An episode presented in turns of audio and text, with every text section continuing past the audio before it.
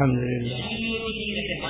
الحمد لله نحمده ونستعينه ونستغفره ونؤمن به ونتوكل عليه. ونعوذ بالله من شرور أنفسنا ومن سيئات أعمالنا. من يهده الله فلا مخل له، من يغلله فلا هادي وأشهد أن لا إله إلا الله وحده لا شريك له وأشهد أن سيدنا ونبينا ومولانا محمدا عبده ورسوله صلى الله تعالى عليه وعلى آله وأصحابه وعلى آله وأصحابه وبارك وسلم. وبارك وسلم تسليما كثيرا كثيرا.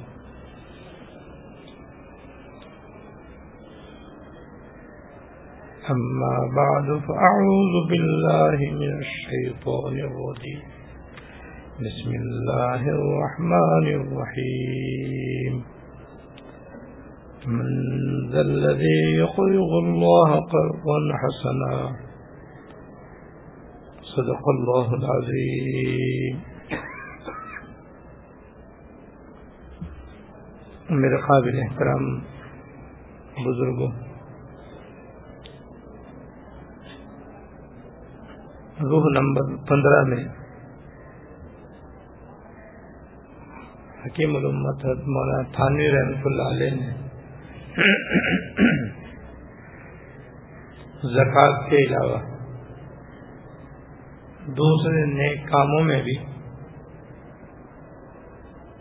جان اور مال خرچ کرنے کا ذکر فرمایا ہے۔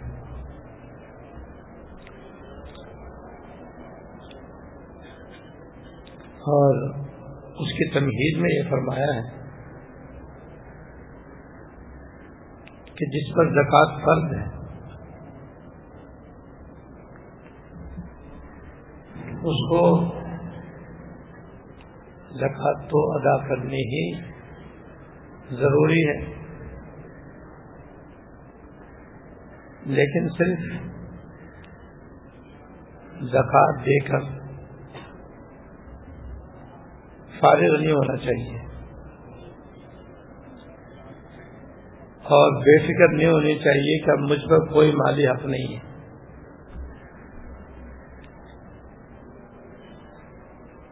بلکہ زکوٰۃ کے علاوہ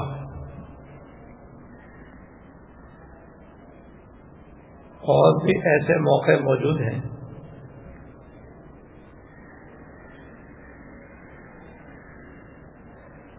جہاں مال خرچ کرنا چاہیے۔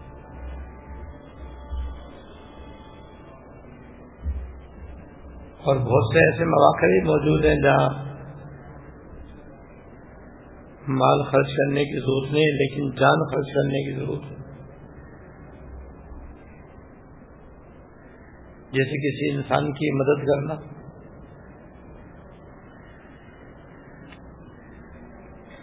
تو وہاں پر اپنی جان بھی خرچ کرنی چاہیے۔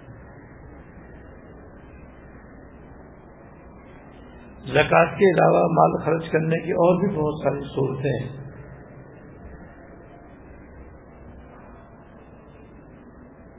جن میں سے ایک نقلی صدقہ بھی ہے۔ جس کی میں نے تھوڑی تشریح پشتہ منگل میں کی تھی۔ کہ زکوٰۃ تو فرض ہے۔ لیکن نقلی صدقہ فرض نہیں ہے، واجب نہیں ہے۔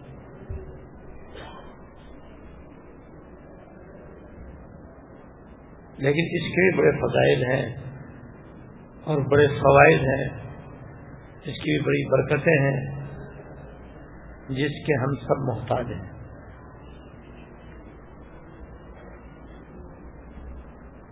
اور نقلی صدقہ کرنے کے لیے کسی کا مالدار ہونا کوئی ضروری نہیں ہے۔ درمیانے درجے کا مال والا بھی اور کم درجے کا مال والا بھی صدقہ دے سکتا ہے اور دینا چاہیے۔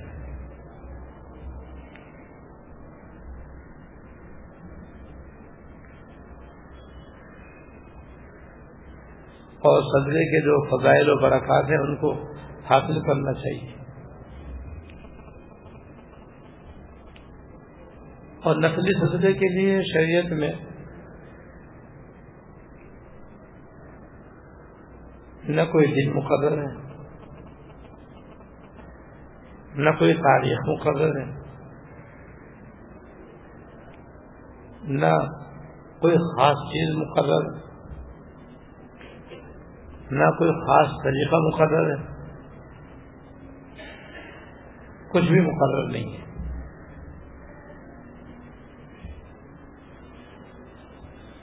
سب کا دینے والا جب چاہے،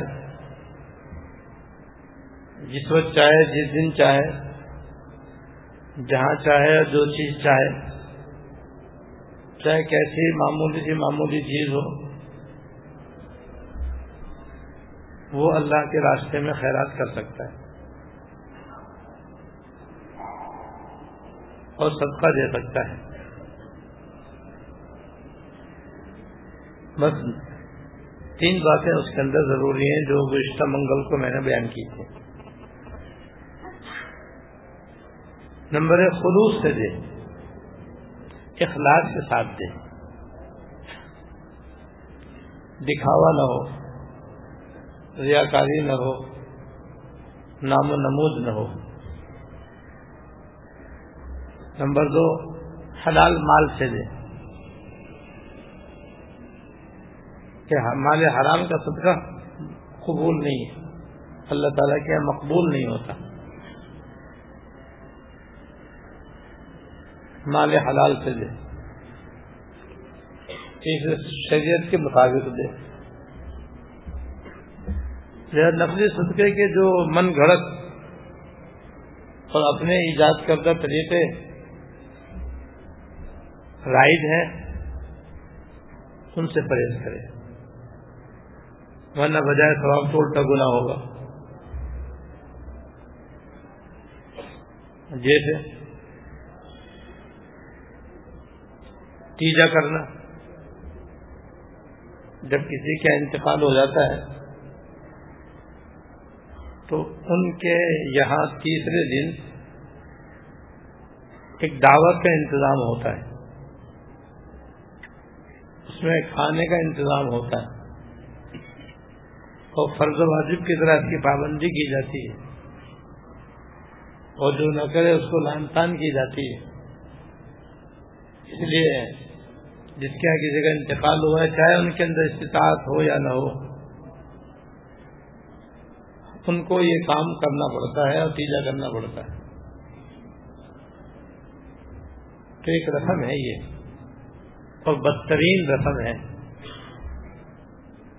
جو ہمارے معاشرے کے اندر پائی جاتی ہے۔ اور لوگ چاہیں یا نہ چاہیں، مجبوراً ان کو یہ کرنا، کام کرنا پڑتا ہے اور بتایا جاتا بھائی یہ سال ثواب ہے، اس کا مقصد۔ اس کا مقصد یہ سال ثواب ہے۔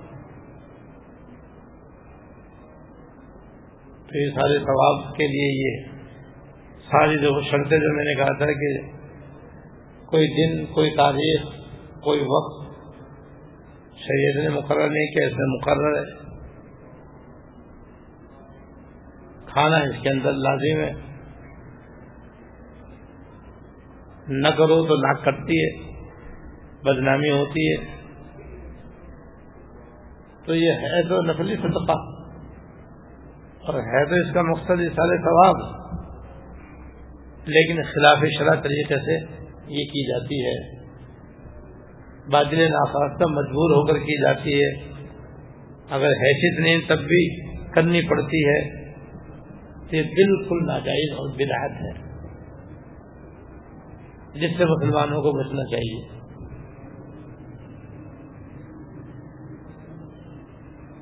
اسی طرح چالیسواں، جب کسی کا انتقال ہو جاتا چالیس دن کے بعد پھر میت والے اس سال ثواب کی نیت سے۔ پورے خاندان اور برادری کی دعوت کرتے ہیں اور اس کو بھی اسی طرح لازم اور ضروری سمجھا جاتا ہے اور جو نہ کرے، اس کو بڑا بھلا کہا جاتا ہے۔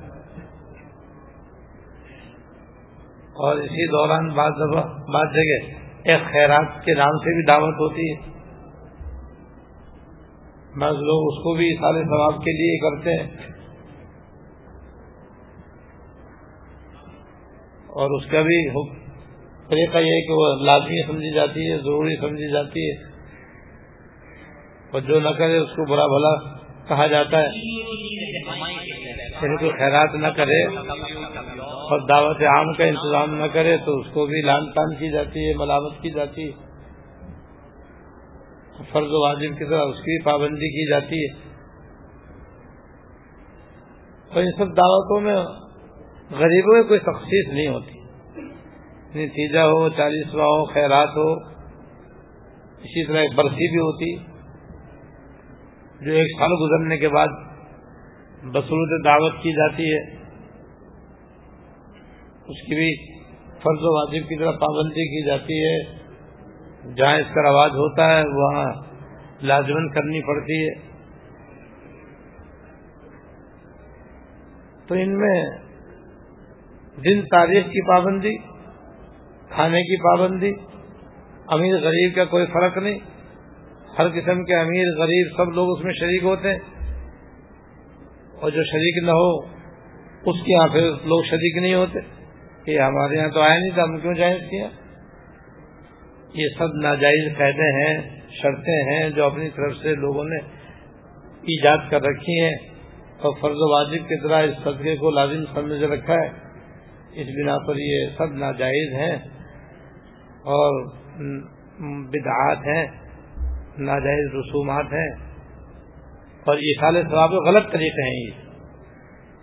ان سب سے بچنا ضروری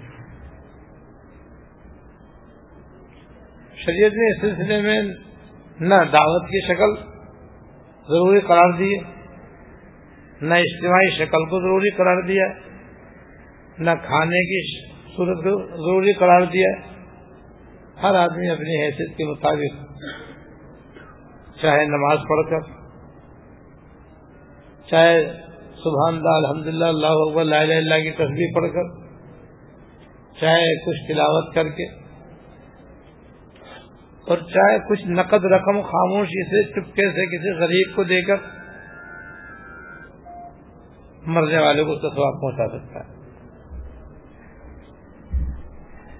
تو جب شریعت نے کوئی پابندی لگائی تو ہم کون ہوتے ہیں اس کے اندر پابندی لگانے والے اور پابندی کے ساتھ اس کو کرنے کرانے والے؟ یہ سب طریقے ناجائز و خلاف شرائیں دیکھو۔ پھر اس کے اندر اخلاص بھی عام طور پر نہیں ہوتا۔ کیوں اس کا مقصد ہوتا ہے لوگوں کو دکھانا اور بتانا؟ تم نے تیزہ کیا تھا؟ دیکھو ہم نے بھی کیا۔ تم نے کھلایا تھا؟ دیکھو، ہم نے بھی کھلا دیا۔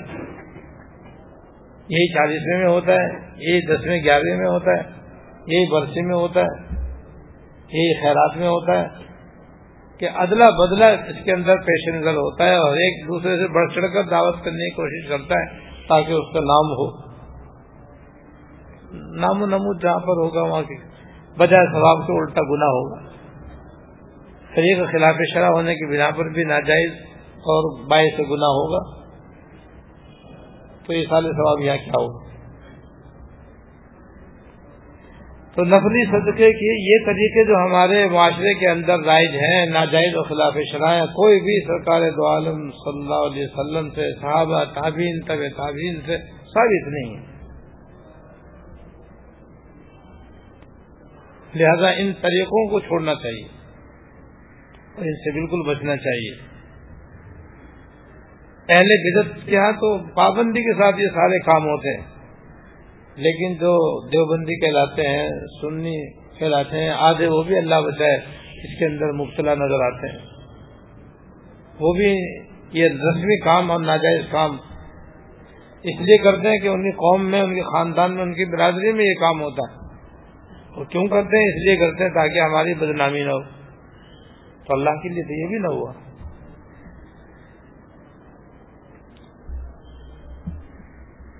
شریعت نے نقلی صدقے کا میدان بہت ہی زیادہ کشادہ فرمایا ہے۔ اس میں کوئی پابندی نہیں رکھی۔ جب نہیں رکھی تو ہم کون ہوتے ہیں اس کو مقید کرنے والے اور اس میں قیدیں اور شرطیں بڑھانے والے اور اس کی پابندی کرنے والے ہم کون ہوتے ہیں؟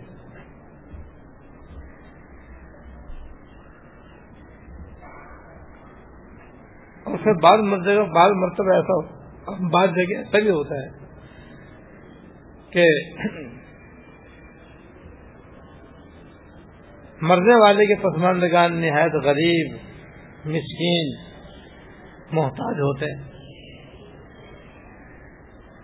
ان کے اندر اس قسم کی رسمی دعوتیں کرنے کی طاقت ہی نہیں ہوتی۔ وہ تو خود محتاج ہیں کہ ان کی خدمت کی جائے اور ان کی مدد کی جائے۔ لیکن جہاں یہ رسمی کھانے اس عال ثواب کے طور پر رائج ہوتے ہیں، وہاں اس کو نہیں دیکھا جاتا کہ یہ غریب ہے یا امیر ہے۔ یہ دعوت کر سکتا ہے، نہیں کر سکتا ہے، وہ تو کرنی ہی پڑتی ہے۔ اس کا نتیجہ یہ ہوتا ہے کہ بعض مرتبہ مرنے والے کے مال میں سے یہ دعوت کھلائی جاتی۔ اور وارثوں کے اندر بعض نابالغ بھی ہوتے ہیں۔ اکثر عورتیں بھی ہوتی ہیں۔ بعض برسا غائب بھی ہوتے بعض برسا راضی بھی نہیں ہوتے۔ جبرن و قہرن مجبور ہو کر کے وہ اس دعوت کے اس دعوت کو کرتے ہیں، تو بالغ وارثوں کی رضامندی کے بغیر یا نابالغ وارثوں کے حصوں کے حصوں کا مال، اور جو غائب معلوم نہیں وہ اس پر راضی ہے یا نہیں۔ تو وارثوں کے مال سے یہ دعوت کرنا حلال نہیں یتیموں کا مال اس طریقے سے خرچ کرنا سراسر ناجائز ہے۔ اور جب مال حلال نہیں ہے تو پھر یہ صدقہ خیرات کیسے جائز ہوگا؟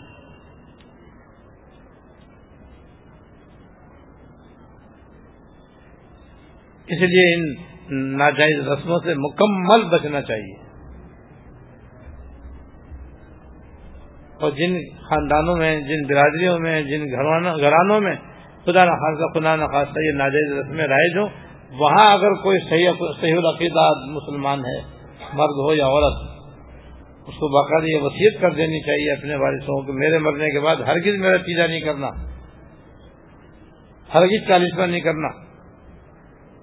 ہرگز مربجہ خیرات مت کرنا۔ اور ہرگز ہرگز میری برسی نہیں منانا۔ اس کو وصیت کر دینی چاہیے۔ اور پھر ورثہ پر اس وصیت پہ عمل کرنا واجب ہے۔ اور اس واجب پر عمل کرتے ہوئے اس کو ان تمام ناجائز رسموں سے اور رسمی دعوتوں سے بچنا ضروری ہے۔ اور عام مسلمانوں کو بھی ایسے رسمی اشارے ثواب کے طریقوں سے بچنا چاہیے اور ہرگز شریک نہیں ہونے چاہیے، چاہے قوم راضی ہو یا ناراض۔ ہاں، ہم اللہ اس کے رسول پہ ایمان لائیں یا قوم برادری پہ ایمان لائیں؟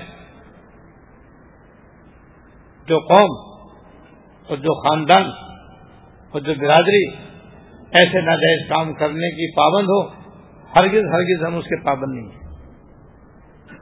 صاف کہتے کہ ہم ناجائز کام میں شریک نہیں ہوں گے۔ نہ کریں گے، نہ کرنے دیں گے۔ نہ کرنے کا، نہ کرنے دینے کا مطلب یہ خود اس سے بچ، اپنے آپ کو بچاؤ، بس خراب کوئی اچھا سمجھے یا برا سمجھے۔ ہم تو اللہ کے رسول پر ایمان لائیں، ان کے احکامات کی روشنی میں یہ طریقہ بالکل ناجائز ہے۔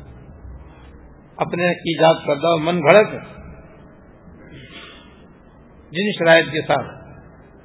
جن طریقوں سے اللہ اس کے رسول نے سطح کرنے کا حکم دیا ہے، ہم اس کے پابند ہیں، اس کے مطابق کرنا چاہیے اور اس میں وہ تین باتیں ہونی چاہیے جو میں نے ابھی بتایا نیت صرف اللہ تعالیٰ کو راضی کرنے کی ہو، مخلوق کے اندر نام کرنے کی نہ ہو، شہرت کی نہ ہو، دکھاوے کی نہ ہو۔ نمبر دو مال اس کے اندر جو استعمال ہو، حلال ہو، حرام نہ ہو، جبری چندہ نہ ہو، زبردستی کا ایسا نہ ہو، کسی وارث کی رامندی کے بغیر اس کا مال نہ ہو نابالغ بچوں، یتیموں اور نابالغ وارثوں کا مال اس کے اندر استعمال نہ ہو۔ تیسری بات یہ کہ وہ شریعت کے عین مطابق ہو۔ جس میں تین باتیں پائی جائیں گی، بس وہ نقلی صدقہ صحیح ہوگا۔ اسی طرح ایک اور طریقہ جو ناجائز ہے، وہ ہمارے ماحول میں، ہمارے معاشرے کے اندر رائج ہے۔ بہت سے لوگ اس کو عمل کرتے ہیں۔ اور وہ یہ ہے کہ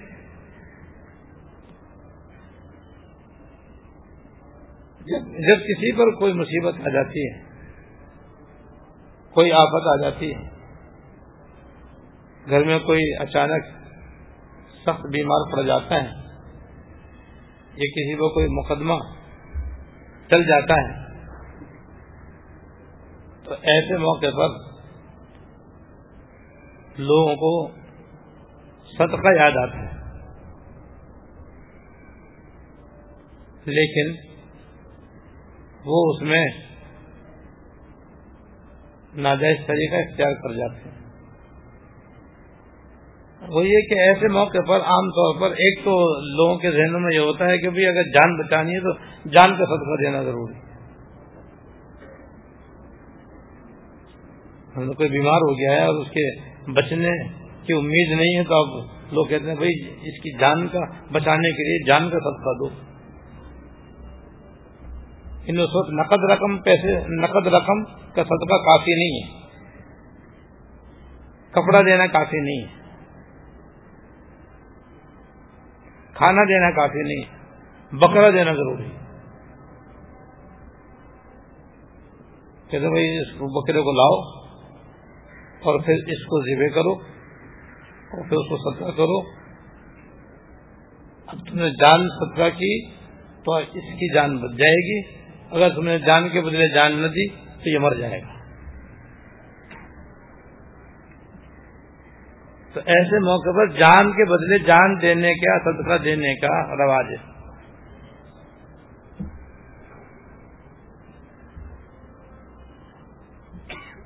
یاد رکھو کہ جان کے بدلے جان دینا شریعت میں بس دو موقع پر ہے۔ ایک قربانی جو بقرعید کے دنوں کے اندر کی جاتی ہے۔ جان کا صدقہ ہے۔ اور بلا شبہ وہ حضرت ابراہیم علیہ السلام کی سنت ہے۔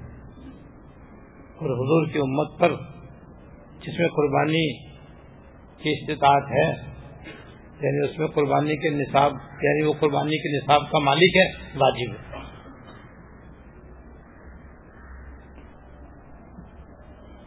اور دوسرا موقع ہے عقیقہ۔ عقیقہ۔ جب کسی کے بچہ یا بچی پیدا ہو، تو اس بچے اور بچی کا عقیقہ کرنا مستحب ہے۔ اگر اس میں استداعت ہے، وہ بھی جان کا صدقہ عقیہ کرنے سے بچے کی اللہ بلا، سب دور ہو جاتی ہے۔ یہ دو موقع تو ہیں شریعت کے اندر۔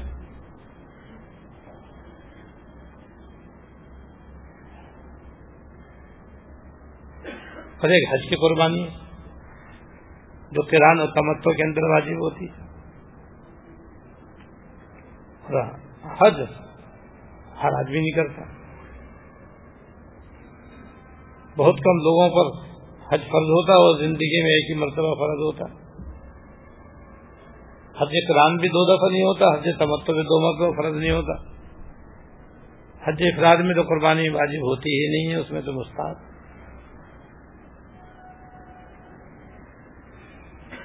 بس یہ موقع شریعت کی طرف سے ہیں، جہاں جان کے بدلے جان دی جاتی ہے۔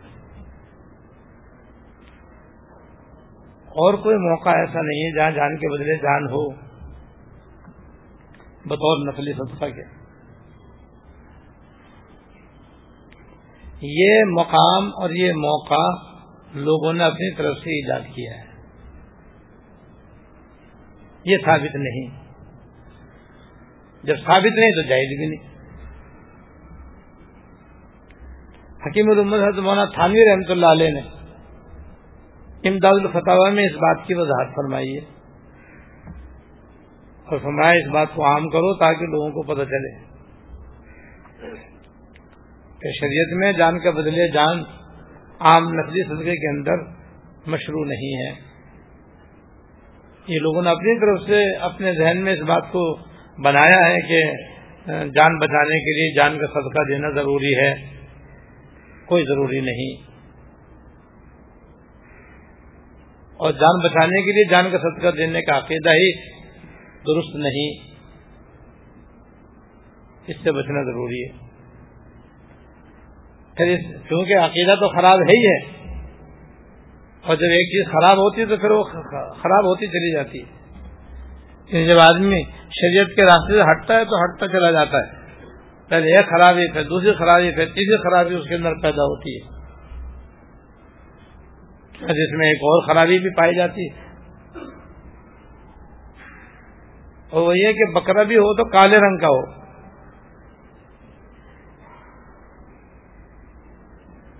سفید رنگ کا بکرا اتنا کارگر نہیں ہے جیسے کالے رنگ کا بکرا کارگر ہے۔ صدقے میں بکرا بھی ہو اور پھر وہ کالے رنگ کا بھی ہو۔ یہ بھی ضروری ہے، اس لیے کالے بکرے مہنگے ملتے ہیں۔ سفید بکرے سستے ملتے ہیں۔ کیونکہ لوگ کالے بکرے ڈھونڈ ڈھونڈ کے لاتے ہیں۔ اب کہاں تک کالے بکرے ملیں گے؟ اس لیے وہ کم ملتے اور جو چیز کم ملتی ہے تو مہنگی ملتی۔ اچھا کالا بکرا کیوں لوگوں نے اپنی طرف سے بنایا؟ اس کی بھی ایک اس کی بھی ایک حقیقت ہے۔ جو من گھڑا دے۔ لیکن لوگوں نے اپنے ذہنوں میں یہ سوچ رکھا ہے کہ وہ جو بلا آتی ہے آسمان سے، وہ کالے رنگ کی ہوتی ہے۔ جیسا بکرا بھی کالا ہونا چاہیے۔ تاکہ وہ کالی چیز کالی کی طرف جائے گی۔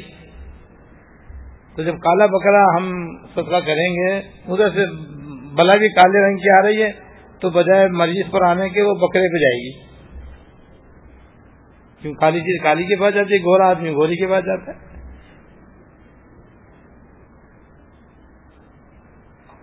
لہذا جب کالا بکرا دیں گے تو بلا جلدی ٹل جائے گی۔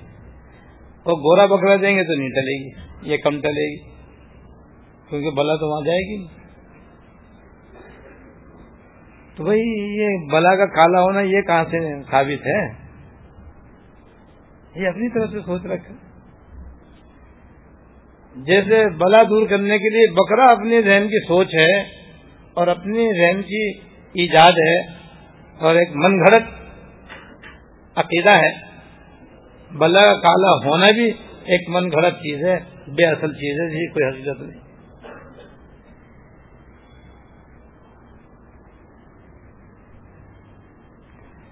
اور اگر بکرا کالے رنگ کا نہ ملے تو پھر مرغا مرغی کالے رنگ کی ڈھونڈتے وہ ایک تو جاندار ہو، دوسرے پہ کالے رنگ بھی ہو۔ مرغی نہ ملے تو انڈا تو سفید ہو۔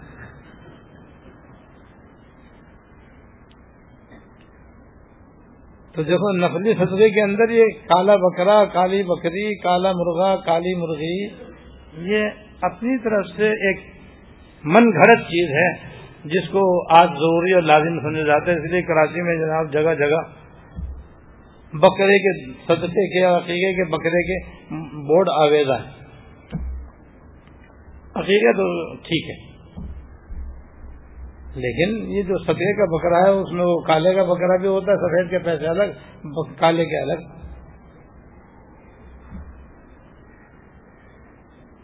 تو آفات و بلیات کو دور کرنے کے لیے مسائل کو دور کرنے کے لیے، فی نفسی نسلی صدقہ بلا شبہ نافع اور مفید ہے۔ لیکن جاندار کا صدقہ، پھر کالے رنگ کا بکرا، یہ سب اپنی طرف سے ایجاد اپنی ایجاد ہے۔ بس سراسر من گھڑت ہے اور سراسر نہ جائے بعض علماء بھی اس کو نہیں سمجھتے اس لیے کہ ان کو یہ حقائق معلوم نہیں ہے نہ لوگ ان کو یہ بتاتے ہیں۔ بس ویسے ہی ان سے پوچھ لیتے ہیں، تو وہ کہتے ہیں ہاں ٹھیک ہے، کوئی عرض نہیں۔ لیکن اگر بتائیں کہ یہ ہمارا عقیدہ ہے اور ہم کالا رنگ بھی اس کے اندر اس لیے ضروری سمجھتے ہیں، تو وہ بھی پھر ناجائز کہیں۔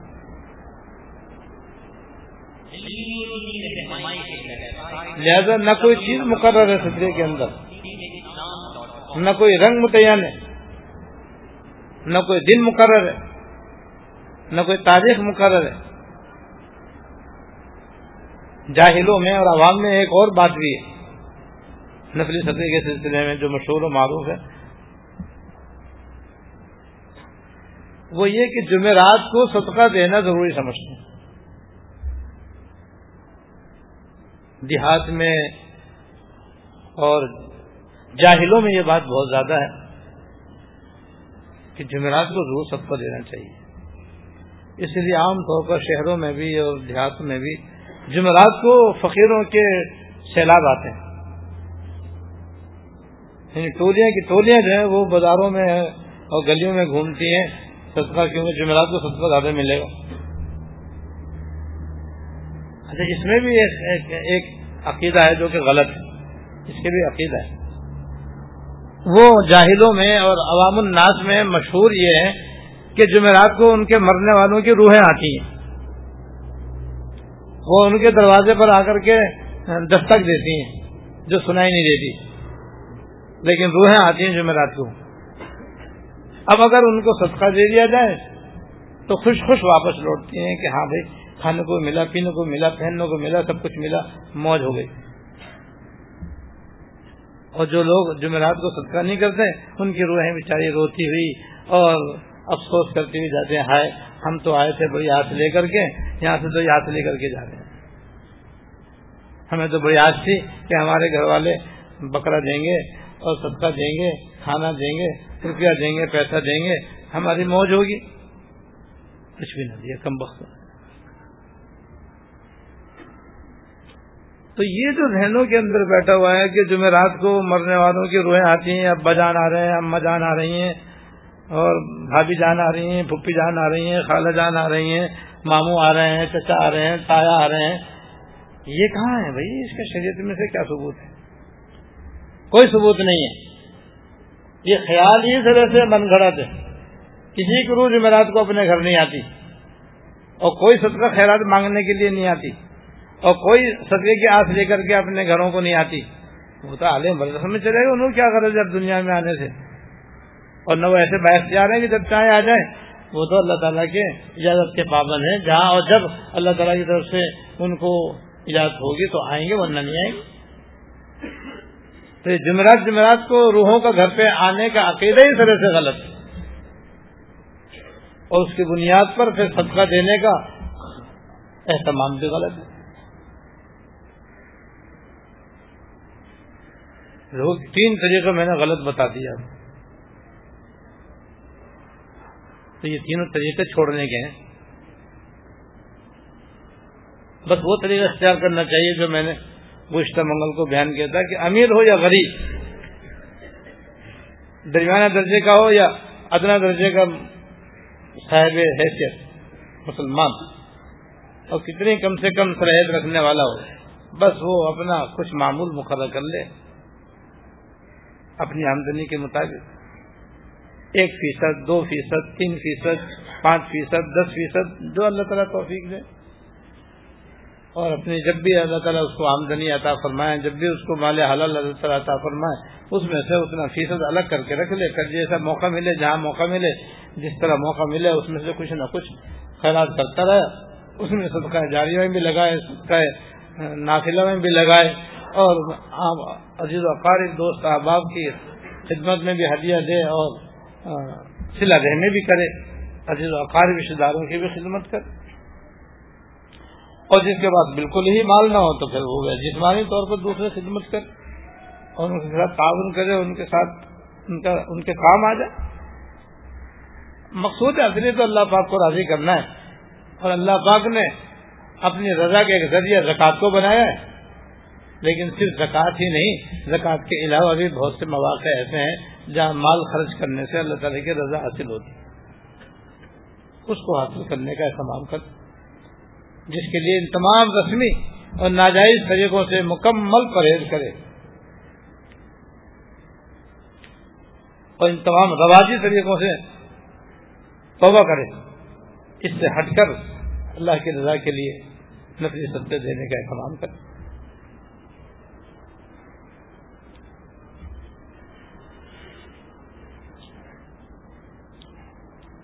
اسی طرح قربانی، یہاں بھی مال خرچ کرنے کا ایک موقع ہے۔ جس پر واجب ہو اس کو قربانی کرنی ہی چاہیے۔ لیکن واجب نہ ہو، لیکن قربانی کر سکتا ہو، تو اس کو بھی قربانی کر لینی چاہیے۔ اس لیکن قربانی کا جو ثواب عظیم ہے، وہ قربانی کے علاوہ کسی اور عمل سے حاصل نہیں ہو سکتا۔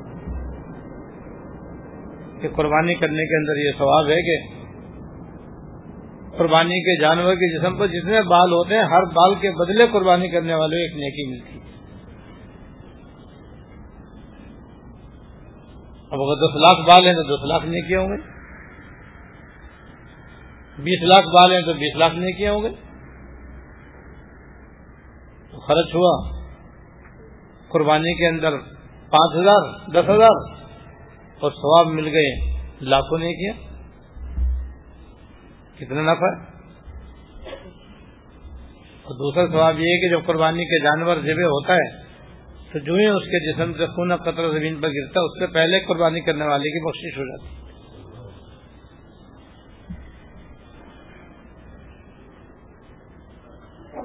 اب اگر ہزاروں روپے خرچ کر کے بھی مقصرت ہو جائے تو کتنا بڑا فائدہ ہے؟ اور ایسی قربانی کا یہ بھی ثواب ہے قربانی کا جانور۔ جس میں اس کے کھر بھی ہوں گے۔ جو قربانی کے جانور سے عام تو پھینک دیے جاتے ہیں۔ اس کے بال بھی ہوں گے، اس کی کھال بھی ہوگی۔ اس کے سینگ بھی ہوں گے۔ اس کی اوجڑی بھی ہوگی، اس کا پیٹا بھی ہوگا۔ اس کی ہڈیاں بھی ہوں گی۔ یعنی وہ چیزیں جو عام طور پر بقرعید میں پھینک دی جاتی ہیں۔ اللہ تعالیٰ کا یہ انعام ہے اور ان کا احسان ہے کہ وہ یہ ساری چیزیں شامل فرما لیتے تو شامل فرما کر کے ستر گنا قربانی کے جانور وزنی کر کے میزان عمل میں تو پول کے اندر اللہ پاک رکھے۔ تو آپ نے جو ایک بکری قربانی کی وہ ستر بکرے آپ کی قربانی کے رکھے جائیں گے۔ کتنا بڑا سوال ہے۔ کتنی ہی قربانی مہنگی ہو جائے، پھر بھی سستی۔ کیونکہ اس کے بدلے جو آخرت میں ثواب عظیم مل سکتا ہے، وہ اس دنیا کے پیسوں کے بدنیا پیسے اس کے برابر ہرگز ہرگز نہیں ہو سکتے۔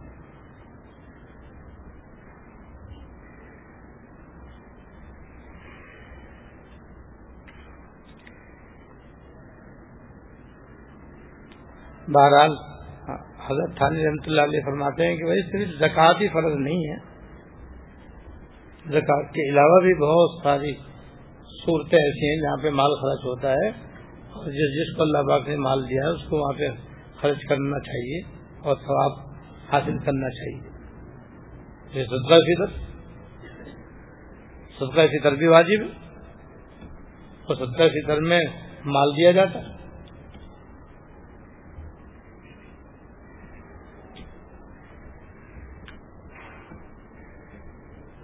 ایسے بھی بچوں کا نان نفقہ واجب ہوتا ہے شوہر کے اوپر۔ یہ بھی واجب ہے۔ یہاں پر بھی مال خرچ کرنے کا ثواب ہے۔ ایسے کسی کے ماں باپ محتاج ہوں تو اولاد پر جس طرح ان کی جسمانی خدمت ہے، ایسے ان کی مقد روت حسب استداد مالی خدمت بھی واجب ہے۔ بہن بھائیوں میں اگر کوئی خدا نخواستہ معذور ہو جائے، بیمار ہو جائے اور وہ نان نفے کا محتاج ہو جائے، تو اس کے بھائیوں پر، اس کے اعزا پر حسب استطاعت، حسب تفصیل شرح اس کی بھی مالی خدمت واجب ہو جاتی۔ یہ تو سب واجب صورتیں میں نے بیان کی کتنی ساری صورتیں ہو گئی، دیکھو۔ اور جو غیر واجب صورتیں وہ اس سے بھی زیادہ ہیں۔ حضرت یہ بتانا چاہتے ہیں کہ بس تم صرف یہ نہیں کہ بس زکات دے دی، قربانی کر لی، فطرہ دے دیا بے فکر ہو گئے بھائی۔ ہم نے تو سب فرائض واجبات ادا کر دیے۔ ارے بھائی، اس کے علاوہ بھی فرائض واجبات ہیں اور اس کے علاوہ بھی نفل دراجات ہیں، مستحب دراجات ہیں اور بھی بہت ساری صورتیں مال خرچ کرنے کی۔ وہاں خرچ کرنے کے لیے بھی حوصلہ رکھنا چاہیے۔ دل کھول کر کے اپنے مال کو وہاں پہ خرچ کرنا چاہیے۔ حضرات صوفیہ کرام کا یہ مقولہ، تخلق بھی اخلاق اللہ۔ تخلق بھی اخلاق اللہ۔ اللہ تعالیٰ کے اخلاق اپناؤ۔ اللہ جل شانوی کی جو پیاری پیاری عادتیں ہیں، تم بھی ان کو اختیار کرو۔ اللہ پاک ہمیشہ سے سخی ہیں اور ہمیشہ سخی رہیں گے۔ والنہار رات دن اللہ تعالیٰ خرچ کرتے آ رہے ہیں۔ اور ساری مخلوقات کو جب سے اللہ پاک نے ان کو پیدا کیا ہے، برابر ان پہ خرچ کر رہے ہیں۔ یہاں تک کہ جو اللہ تعالیٰ کے دشمن ہیں اور اللہ پاک کو نہیں مانتے، ان پر بھی اللہ تعالیٰ بے تحاشا خرچ کر رہے ہیں، جیسے کفار و مشرقین یہود و نصارہ۔ اللہ تعالیٰ تو ایسے زبردست سخی ان کے تو خزانے بھی اتنے ہیں کہ جب سے آسمان و زمین کو پیدا فرمایا، خرچ کرتے آ رہے ہیں، خرچ کر رہے ہیں، کرتے رہیں گے اور ان کے خزانے میں کوئی کمی نہیں ہے۔ اور اس قدر سخی ہیں، اتنے سخی ہیں کہ اپنوں کو بھی دے رہے ہیں دشمنوں کو بھی دے رہے ہیں۔ دونوں کو کھلا رہے ہیں، پلا رہے ہیں۔ کھانے کو بھی دے رہے ہیں، پینے کو بھی دے رہے ہیں، پہننے کو بھی دے رہے ہیں، رہنے کو بھی دے رہے ہیں، سب کچھ دے رہے ہیں۔ سب کچھ مل جانے بھی اللہ ہے۔ تو جب اللہ پاک اس طرح سخی ہیں تو بھائی تم بھی سخی بنو۔ تم بھی اللہ تعالیٰ سے، اللہ تعالیٰ کی اس عادت کو اپنی حیثیت کے مطابق، اپنی استطاعت کے مطابق اختیار کرو۔ اپنے اوپر بھی خرچ کرو۔ اپنے بیوی بچوں پر بھی خرچ کرو، اپنے بہن بھائیوں پر بھی خرچ کرو، اپنے دوست احباب پہ بھی خرچ کرو، عام مسلمانوں پر بھی خرچ کرو، بلکہ عام انسانوں پر بھی خرچ کرو۔ مال بھی خرچ کرو اور جان بھی خرچ کرو۔ جہاں جس کا موقع آ جائے، بس دریغ نہ کرو۔ یہ حاصل ہے حضرت کی تمہید اب میں پڑھ دیتا ہوں، پھر دعا کریں گے انشاءاللہ۔ روح نمبر پندرہ کا عنوان زکوٰۃ کے علاوہ دیگر نیک کاموں میں خرچ کرنا۔ یعنی زکوٰۃ تو مالدار پر ایک بندھا ہوا حق ہے۔ زکوٰۃ ادا کر کے بے فکر ہو جانا کہ اب میرے ذمہ کوئی مالی حقوق نہیں، میری ذمہ داری ختم ہو گئی، یہ درست نہیں۔ کیونکہ بہت سے مواقع ایسے ہیں ان میں مال خرچ کرنا، اگر مال نہ ہو یا مال کی ضرورت نہ ہو، جان خرچ کرنا۔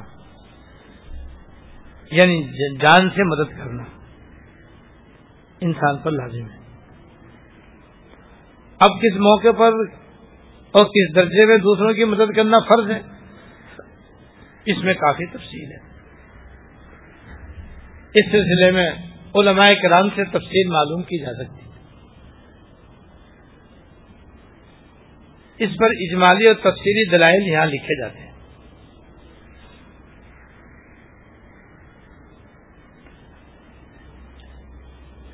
ایک حدیث حضرت نے تعریف فرمائی ہے۔ حضرت فاطمہ بنت قیس رضی اللہ تعالیٰ نے سے روایت ہے کہ رسول اللہ صلی اللہ علیہ وسلم نے فرمایا کہ بے شک مال میں زکوٰۃ کے علاوہ اور بھی کچھ حقوق ہیں۔ پھر اس کی تائید میں آپ صلی اللہ علیہ وسلم نے آیت کو اس آیت سے حدیث شریف کی تائید اس طرح ہوئی کہ اس آیت میں اللہ تعالی نے زکوٰۃ کا بھی ذکر فرمایا ہے اور خاص موقع پر مال دینے کا بھی ذکر فرمایا ہے۔ اس سے ثابت ہوا کہ زکوٰۃ کے علاوہ بھی مال دینے کے مواقع ہیں۔ فائدہ یہ دعویٰ آیا تو حدیث دونوں ثابت ہو گیا کہ مالداروں کے مال میں زکوٰۃ کے علاوہ بھی غریب اور محتاجوں کا حق ہے۔ مشکا شریف میں اس حدیث کے حاشے میں شہ طیبی میں مرقات کے حوالے سے زکوٰۃ کے علاوہ دوسرے کوئی کچھ تفصیل لکھی ہے۔ مثلا سائز اور قرض مانگنے والے کو معروم نہ کرے۔ اور استعمال کی جو معمولی معمولی چیزیں ہیں، جیسے پانی، نمک، آگ، ہلدی، تیل، لہسن، پیاز وغیرہ کوئی مانگے تو ویسے دے دینا چاہیے۔ اس میں بخل سے کام نہ لے، کیونکہ یہ پڑوسیوں کا حق۔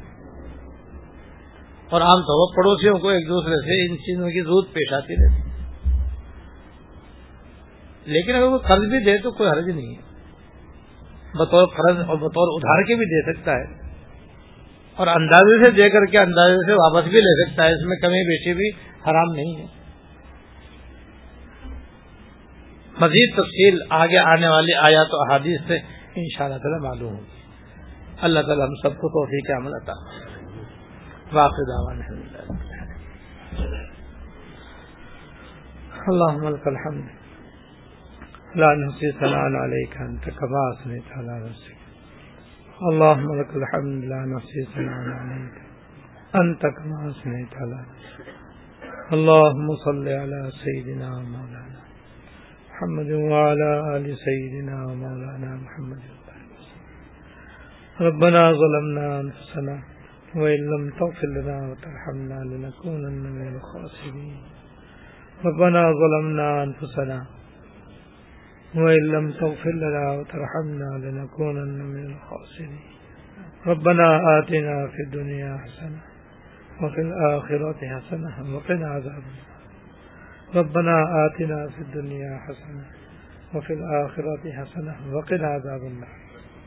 ربنا هب لنا من أزواجنا وذرياتنا قرة أعين واجعلنا للمتقين إماما اللهم اغفر لنا وارحمنا وعافنا واعف عنا اللهم اغفر لنا وارحمنا وعافنا واعف عنا. اللهم وفقنا لما تحب وترضى اللهم وفقنا لما تحب وترضى اللهم أعنا على ذكرك وشكرك وحسن عبادتك یا رحم الرحمین یا رب العالمین، یا حی، یا قیوم، یا والاکرام ہمارے اگلے پچھلے چھوٹے اور بڑے خفیہ اعلانیہ، ہر قسم کے گناہوں کو معاف فرما۔ یا اللہ، ہمارے سارے اگلے اور پچھلے چھوٹے اور بڑے خفیہ اعلانیہ، ہر قسم کے گناہوں کو معاف فرما۔ یا رحم الرحمین یا رب العالمین، ہم کو اپنی راہ میں، اپنا مال، اخلاص سے، مال حلال سے یا اللہ آپ کی شریعت کے مطابق خرچ کرنے کی توفیق عطا فرما۔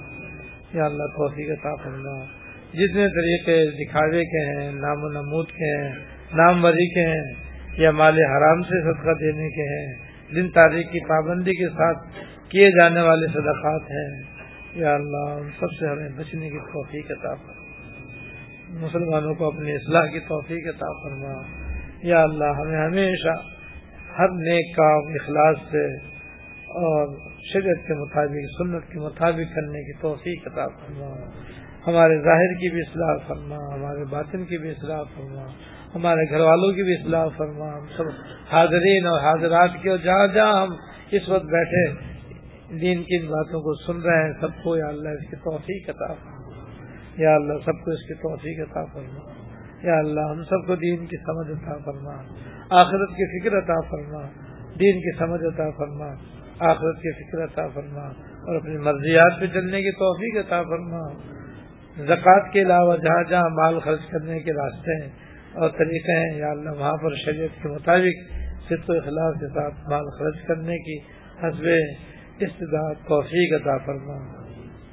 ہم سب کی تمام نیک حاجتیں پوری فرما، ہماری بیماریوں کو دور فرما، پریشانیوں کو دور فرما۔ ہر قسم کے فتنوں سے ہماری حفاظت فرما۔ ہر طرح کے حادثات سے سانحات سے، واقعات سے اور آفات و بلیات سے ہماری حفاظت فرما۔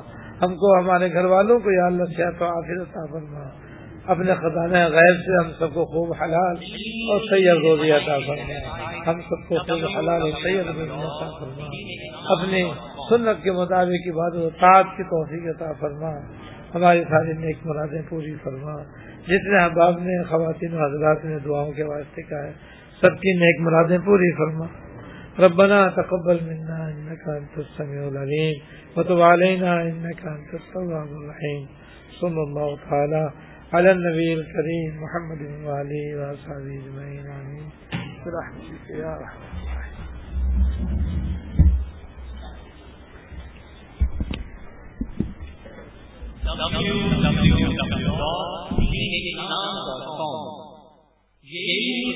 رہنمائی کے لیے ویب سائٹ ہے اس کے حالات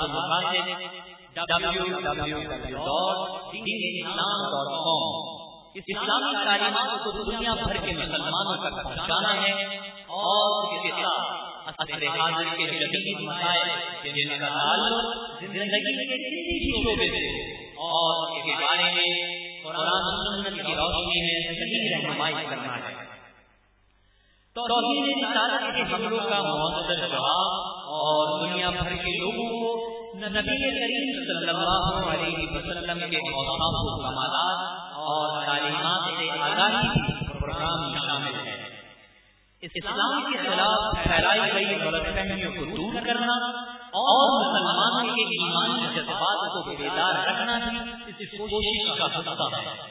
نئی صدر جامعہ دارالعلوم کراچی مولانا مفتی محمد رفیع عثمانی صاحب مدرسل مفتی اعظم پاکستان اور شیخ الاسلام سپریم کورٹ آف پاکستان، مولانا مفتی محمد تقی عثمانی صاحب مدرسل اور مفتی جامعہ دارالعلوم کراچی، حضرت مولانا مفتی عبد الرؤوف عبدالرؤوف صاحب مرکز العلوم کی ہفتہ وار اسلامی مجالس براہ راست بیان کی اور دیگر علماء پاک کی تقاریر اب انٹرنیٹ پر اس ویب سائٹ پر سنی جا سکتی ہے اسی طرح آپ کے مسائل اور منتخب یعنی آن لائن دارالفتا اور مدارس دینیا کے سالانہ نتائج سے گھر بیٹھے بآسانی استفادہ حاصل کیا جا سکتا ہے۔